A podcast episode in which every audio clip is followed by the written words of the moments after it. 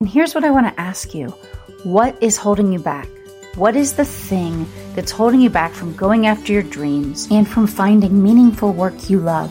Aren't you ready to wake up to the possibilities that are in your life and go after the things you've dreamt of? It's time for you to feel alive again, lit up, and for you to know that you're deserving and you are worthy for the future that's waiting for you. I want you to feel fulfilled and find abundance in your life. I think it's time, and I'm ready to help you get started. And I'm your host, Kristen, of Building a Life You Love. And each week on the show, we're going to help you figure out how you do go after your dreams and find work you love. Here we go. Let's get started. Hey there, and welcome back to Building a Life You Love. This is your host, Kristen, and I just want to say happy Friday to everybody out there. I know that I am looking forward to the weekend. It's going to be great weather here in Virginia. You never know, I might even make it to the beach again before that weather is done with in this area. So let's dive right into today's topic. So, I think it's important to get real with two things. The first is what is the life we really want to create for ourselves? And have we been honest about that? Have we written it down? What's our deepest desires for our life? The impact we want to make in the world, the legacy we leave for our kids, the connections we've built. What are those things? But I think beyond that, we have to do two other things. The first is we have to understand what's behind it. And so, why this is important is because a lot of us will say, Oh, I want to make more money.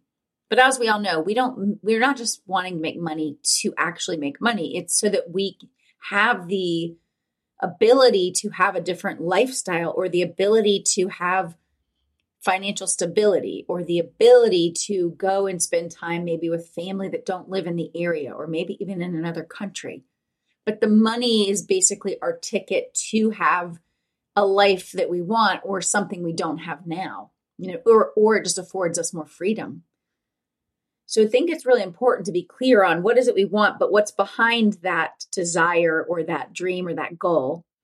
You know, so it's not just good enough to say, you know, like I said, you want to make um, 20,000 or 50,000 or, you know, 200,000 or 200 or 2 2 million more dollars a year, right? Whatever the number is. It's not enough to say that. It's we have to be clear on why do we want that money? What will that money do for us? How what will we gain from it?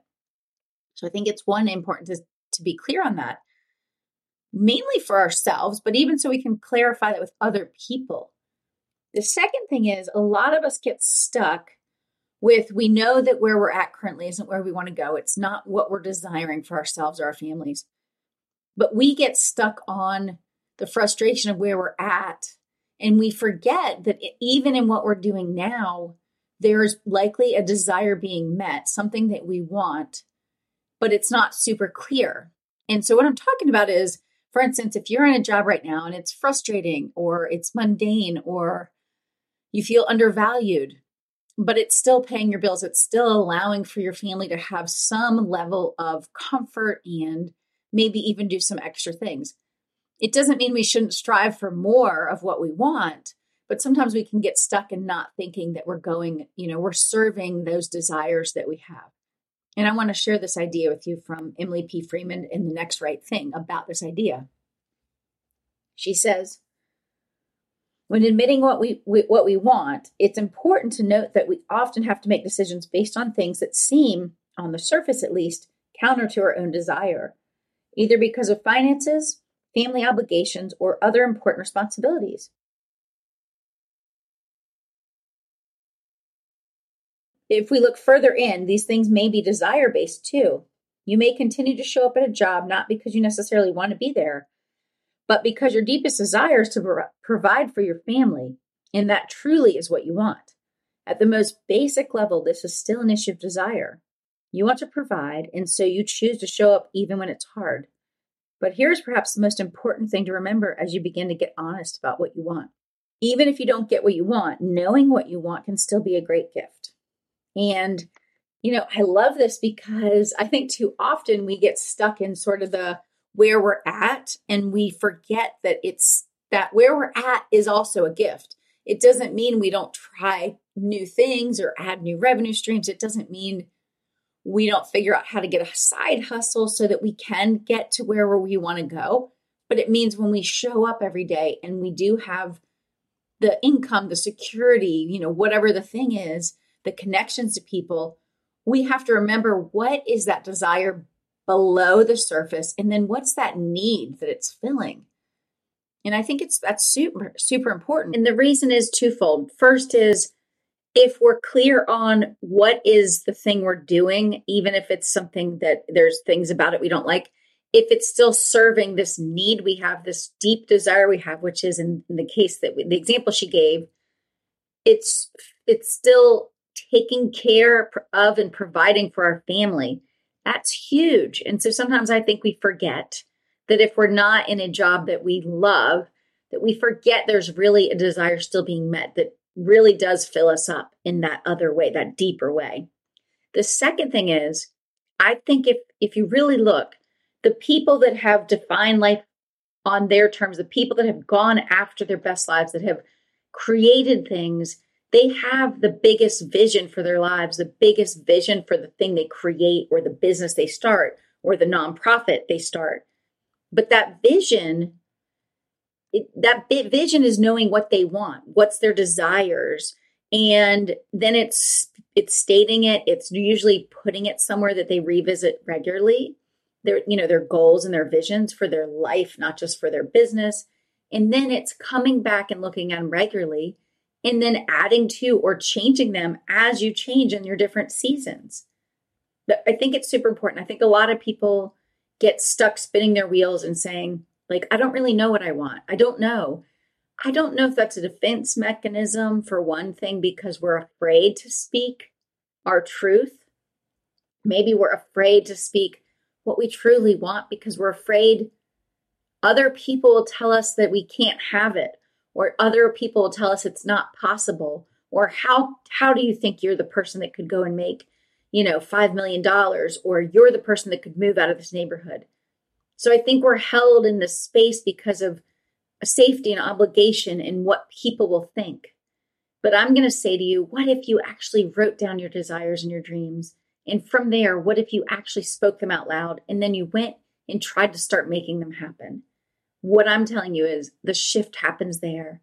We have to be clear on what it is we want. And we have to be clear on what what are we getting right now from our life that does fulfill our desires? Because I think it makes putting in the work that much easier if we really understand what's behind it.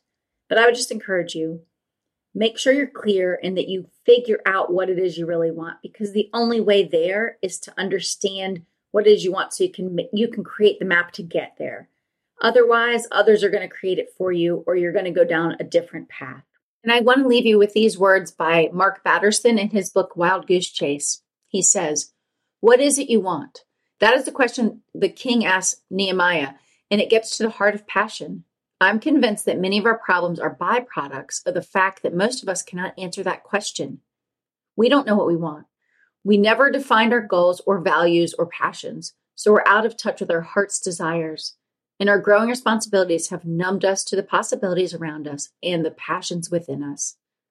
And I think he says that so well because, as I talked about in this episode, we think we know what we want, but truly, so many of us have not really taken the time to define it and be clear about it, and then to let people know what it is we're going after.